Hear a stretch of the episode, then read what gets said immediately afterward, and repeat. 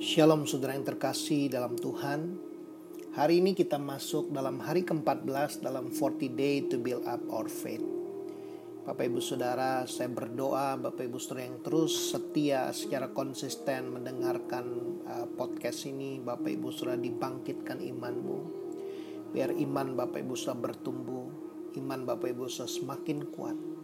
Dan oleh anugerah Tuhan, Bapak Ibu Saudara menjadi pelaku-pelaku firman dan kau akan mengalami mujizat-mujizat yang Tuhan telah sediakan dalam kehidupanmu. Bapak Ibu Saudara, hari yang ke-14 ini saya mau sharing tentang get back what you lost. Mendapatkan kembali apa yang hilang dalam kehidupan kita. Bapak Ibu Saudara, ada tiga hal yang Tuhan ingatkan di tahun 2020 ini. Yang pertama, takutlah akan Tuhan. Ada perlindungan, ada ketentraman, ada pemeliharaan Tuhan, penyediaan Tuhan, ada pimpinan Tuhan bagi orang-orang yang takut akan Tuhan. Tuhan menunjukkan jalan yang harus kita pilih. Hal yang kedua, di tengah situasi goncangan pandemi apa pun yang kita alami, Tuhan mengingatkan, percayalah kepada Tuhan dengan segenap hati kita. Jangan bersandar kepada pengertian kita sendiri. Percayalah kepada Tuhan, maka kita akan tetap teguh Percayalah kepada Tuhan, maka kita tidak akan tergoyahkan. Percayalah kepada firman-Nya, sebab firman Tuhan ya dan amin. Firman Tuhan pasti terjadi, firman Tuhan pasti digenapi. Hal yang ketiga Tuhan ingatkan, percayalah kepada nabi-nabinya, maka kamu akan berhasil. Tuhan tidak menyembunyikan, Tuhan tidak melakukan apa pun sebelum dia menyampaikan firman-Nya kepada nabi-nabinya. Bapak Ibu Saudara, Tuhan mau kita menyediakan telinga kita untuk kita mendengarkan perkataan Tuhan, arahan Tuhan. Di dalam Amsal 23 ayat yang ke-17 dikatakan, Janganlah hatimu iri kepada orang-orang yang berdosa, tetapi takutlah akan Tuhan senantiasa.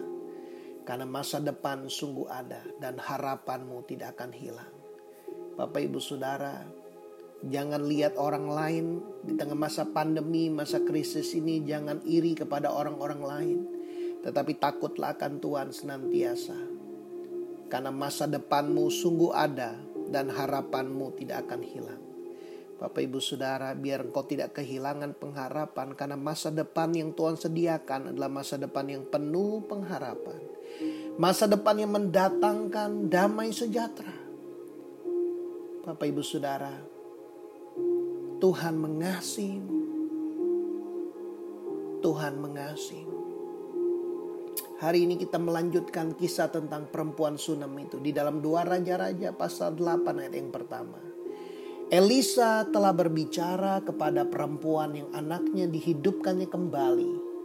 Katanya, berkemaslah dan pergilah bersama-sama dengan keluargamu dan tinggallah di mana saja engkau dapat menetap sebagai pendatang. Sebab Tuhan telah mendatangkan kelaparan yang pasti menimpa negeri ini tujuh tahun lamanya.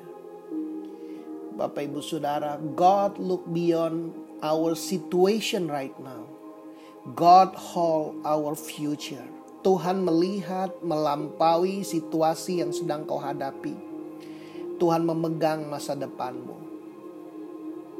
Tuhan berbicara lewat Elisa kepada perempuan Sunam yang anaknya dibangkitkan. Kamu harus pergi menetap di mana pun engkau dapat menetap bersama dengan keluargamu. Sebab Tuhan telah mendatangkan kelaparan yang pasti menimpa negeri ini tujuh tahun lamanya. Sebelum kelaparan terjadi, Tuhan sudah mengingatkan perempuan Sunam itu lewat Elisa. Bapak Ibu Saudara saya percaya orang-orang yang percaya kepada Tuhan akan mengalami perlindungan Tuhan. Untuk itu Bapak Ibu Saudara hal yang pertama Tuhan mau kita belajar mempercayai Tuhan. Perempuan Sunam itu dia harus belajar percaya kepada perkataan Elisa. Dia sudah melihat bagaimana dia Tuhan memberikan anak Tuhan membangkitkan anaknya. Dan sekarang dia harus percaya Tuhan mau melindungi dia dan keluarganya di tengah masa yang krisis. Sebelum krisis kelaparan itu datang selama 70 tahun. Tuhan telah berbicara lewat Elisa. Bapak Ibu Saudara, apa pun yang terjadi dalam hidupmu, Tuhan mau engkau mempercayai Tuhan, mempercayai perkataannya, mempercayai firmannya. Yeremia 29 ayat 11 dikatakan, Sebab aku ini mengetahui rancangan-rancangan apa yang ada padaku mengenai kamu. Demikianlah firman Tuhan yaitu rancangan damai sejahtera, bukan rancangan kecelakaan, untuk memberikan kepadamu hari depan yang penuh pengharapan. Bapak Ibu Saudara Tuhan tahu rancangan-rancangan apa yang ada padanya mengenai hidupmu. Yaitu rancangan damai sejahtera. Bukan rancangan kecelakaan. Untuk memberikan kepada kita hari depan yang penuh pengharapan. Bapak Ibu Saudara God care for us. Tuhan peduli dengan kehidupan kita. Tuhan peduli dengan kehidupan Bapak Ibu Saudara. Tuhan peduli dengan keluarga Bapak Ibu Saudara. Tuhan tidak mau Bapak Ibu Saudara. Tuhan tidak mau keluargamu jatuh miskin di tengah masa krisis. Tuhan peduli dengan masa depanmu. Dan Tuhan tidak pernah meninggalkanmu. Ibrani 13 ayat yang kelima sampai yang keenam dikatakan karena Allah telah berfirman Aku sekali-kali tidak akan membiarkan engkau. Dan aku sekali-kali tidak akan meninggalkan engkau. Tuhan tidak membiarkan engkau tergeletak ketika engkau jatuh. Tuhan tidak membiarkan engkau. Tuhan tidak meninggalkan engkau. Sebab itu, dengan yakin kita dapat berkata, Bapak Ibu Saudara miliklah keyakinan di tengah masa yang sukar ini, engkau dapat dengan yakin berkata, Tuhan adalah penolongku, aku tidak akan takut. Apakah yang dapat dilakukan manusia terhadap aku? Bapak ibu saudara, goncangan yang terjadi tidak akan menghancurkan kehidupanmu. Karena Tuhan beserta engkau. Tuhan melindungimu. Tuhan tidak membiarkan dan meninggalkan engkau. Dan percayalah Bapak Ibu Saudara, Tuhan menyediakan yang terbaik buat kehidupan kita. God prepare for the best for us. Kita melihat di dalam kejadian 45 ayat yang ke-10 dan 11. Engkau akan tinggal di tanah Goshen dan akan dekat kepadaku. Ketika Seluruh dunia mengalami kelaparan yang hebat. Hanya ada makanan di Mesir. Yusuf mengatur segala sesuatunya. Dan Yusuf peduli dengan keluarganya dan menyiapkan yang terbaik buat keluarganya. Dikatakan engkau akan tinggal di tanah Goshen dan akan dekat kepadaku. Engkau serta anak dan cucumu, kambing domba dan lembu sapimu dan segala milikmu. Di sanalah aku akan memelihara engkau Sebab kelaparan ini masih ada lima tahun lagi. Supaya engkau jangan jatuh miskin bersama seisi rumahmu dan semua orang yang ikut serta dengan engkau. Bapak ibu saudara. Keluarganya dipelihara Yusuf di tanah Goshen. Agar keluarganya tidak jatuh miskin. Bapak ibu saudara. Tuhan memelihara kita. Tuhan menyediakan yang terbaik buat kita. Karena kita adalah anak-anak Bapak Ibu Saudara, percayalah di tengah masa krisis, masa yang sukar ini, pemeliharaan Tuhan sempurna dalam hidupmu. Tuhan mau kau dekat dengan dia. Mendekatlah kepada Tuhan, maka ia akan mendekat kepadamu. Oh Bapak Ibu Saudara, datang kepada Tuhan. Tuhan mau memelihara kehidupanmu. Tuhan mau menjaga engkau. Tuhan tidak mau engkau jatuh miskin. Bapak Ibu Saudara, Tuhan mau kita mendengarkan perkataannya. Bangunlah hubungan yang intim dengan Tuhan. Secara intentional dan secara konsisten setiap hari.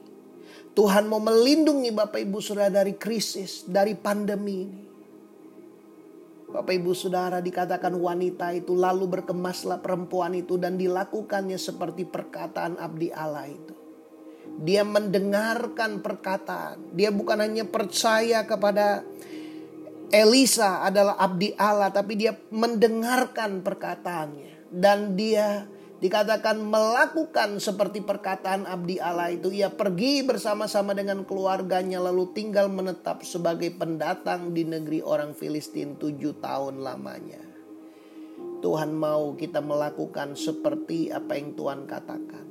Sebab perkataan Tuhan ya dan amin. Perkataan Tuhan pasti terjadi. Perkataan Tuhan pasti digenapi.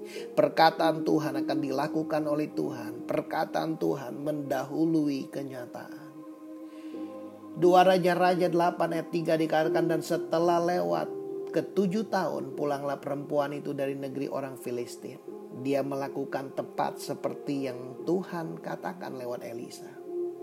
Kemudian ia pergi mengadukan perihal rumahnya dan ladangnya kepada raja. Raja sedang berbicara kepada Gehasi, bujang abdi Allah itu katanya, Cobalah ceritakan kepadaku tentang segala perbuatan besar yang dilakukan Elisa.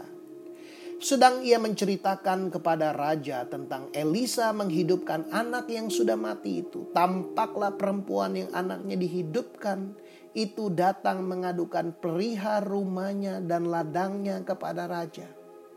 Lalu berkatalah Gehasi, ya tuanku raja, inilah perempuan itu dan inilah anaknya yang dihidupkan Elisa. Bapak ibu saudara apa yang dialami oleh perempuan itu di masa lalu adalah promosi dia di masa yang akan datang. Dan satu kali ketika dia mengalami kesukaran, raja bertanya kepada Gehasi, coba ceritakan dan ketika dia sedang bercerita tentang anak yang dibangkitkan, perempuan itu datang. Bapak ibu saudara, kenapa dia bisa mengalami hal itu? Karena dia taat kepada perkataan Elisa. Ketika kita mentaati perkataan Tuhan, maka kita akan mengalami kebaikan Tuhan. Tuhan telah merancangkan masa depan yang penuh pengharapan. Nothing is coincident, tidak ada yang kebetulan. Ketika kita berjalan dalam rancangan-rancangan Tuhan, God already prepare prepare for our future. Tuhan sudah merancangkan masa depan kita, masa depan yang penuh pengharapan. Bapak Ibu Saudara, apa pun yang kau alami di masa lalu, bersyukurlah. Engkau tidak pernah tahu apa yang kau alami itu satu saat akan menjadi promosi di masa depan. The past miracle for that woman is to the favor and God glory for her family. Apa yang dialaminya di masa lalu, mujizat yang dialami ketika anaknya dibangkitkan adalah perkenanan di masa depannya ketika dia berjumpa dengan raja. Bapak Ibu Saudara, Mazmur 25 ayat 12 sampai 14 dikatakan, siapakah orang yang takut akan Tuhan? Kepadanya Tuhan menunjukkan jalan yang harus dipilihnya. Perempuan ini dia takut akan Tuhan. Tuhan menuntun langkah-langkah dalam hidupnya. Orang itu sendiri akan menetap dalam kebahagiaan dan anak cucunya akan mewarisi bumi. Tuhan bergaul karib dengan orang yang takut akan dia dan perjanjiannya diberitahukannya kepada mereka. Kita melihat dalam kehidupan wanita ini, dia dituntun oleh Tuhan. Lalu raja bertanya-tanya dan perempuan itu menceritakan semuanya kepadanya. Kemudian raja menugaskan seorang pegawai istana menyertai perempuan itu dengan pesan. Pulangkanlah segala miliknya dan segala hasil ladang itu sejak ia meninggalkan negeri itu sampai sekarang. Wow, wow, wow. Bayangkan Bapak Ibu Saudara. Pulangkanlah segala miliknya dan segala hasil ladang itu. Dia tidak bekerja di ladangnya, tetapi segala hasil ladang itu dipulangkan. Sejak ia meninggalkan negeri itu, negeri ini sampai sekarang. God restore all. Tuhan memulihkan semuanya. Apa yang hilang, apa yang seharusnya saudara hasilkan. Bukan saudara yang menghitungnya, tetapi raja menghitungnya buat saudara. Bapak Ibu Saudara, kita melayani, kita adalah anak. Raja di atas segala raja. Dia adalah raja yang hidup. Dia akan memulihkan semua yang hilang. Tuhan akan memulihkan semua yang seharusnya kita hasilkan. Ketika mungkin masa-masa pandemi ini Bapak Ibu Saudara, tidak banyak mungkin yang kau hasilkan. dari yang seharusnya engkau hasilkan. Tuhan mengembalikan semuanya. Tuhan yang menghitungnya buat saudara. Apakah Bapak Ibu Saudara percaya Tuhan Raja di atas segala raja? Tuhan yang berkuasa, Tuhan yang hidup, mampu melakukannya buat saudara. Do you believe our King is able to do that? Apakah Bapak Ibu Saudara percaya? Tuhan kita, Raja kita yang hidup, sanggup melakukannya dalam kehidupanmu. God restore all. Tuhan memulihkan semuanya. Mari kita berdoa. Tuhan terima kasih. Engkau ada di tengah-tengah kami. Hadiratmu nyata siapa pun yang mendengar podcast ini, Bapak jama, apa pun pergumulan yang sedang kami hadapi, Engkau Tuhan tidak pernah meninggalkan kami, Engkau tidak pernah membiarkan kami. Saat ini biar anugerahmu mengalir, kasihmu mengalir, menjama orang yang mendengarnya. Rasakan kasih Tuhan melingkupimu Damai sejahtera Tuhan yang melampaui segala akal memelihara hati dan pikiranmu. Janganlah hendaknya engkau khawatir tentang apa pun juga. Percayalah kepada Tuhan. Percayalah kepada Tuhan kau akan tetap teguh. Dengar dan lakukan firman-Nya maka engkau akan berhasil. Tuhan terima kasih Biar kuasa mujizatmu nyata dalam hidup kami. God restore all. Tuhan memulihkan semua yang terhilang. Semua yang seharusnya kami hasilkan. Engkau yang menghitungnya bagi kami Tuhan. Terima kasih Bapa. Dalam nama Tuhan Yesus kami berdoa. Haleluya. Amin. Bapak Ibu Saudara, Tuhan Yesus memberkatimu. Bagikan, sharingkan pesan ini kalau Bapak Ibu sudah diberkati bagikan kepada orang lain agar mereka juga bisa mendengarkan pesan yang sama. Ceritakan apa yang kau alami. Tuhan Yesus memberkati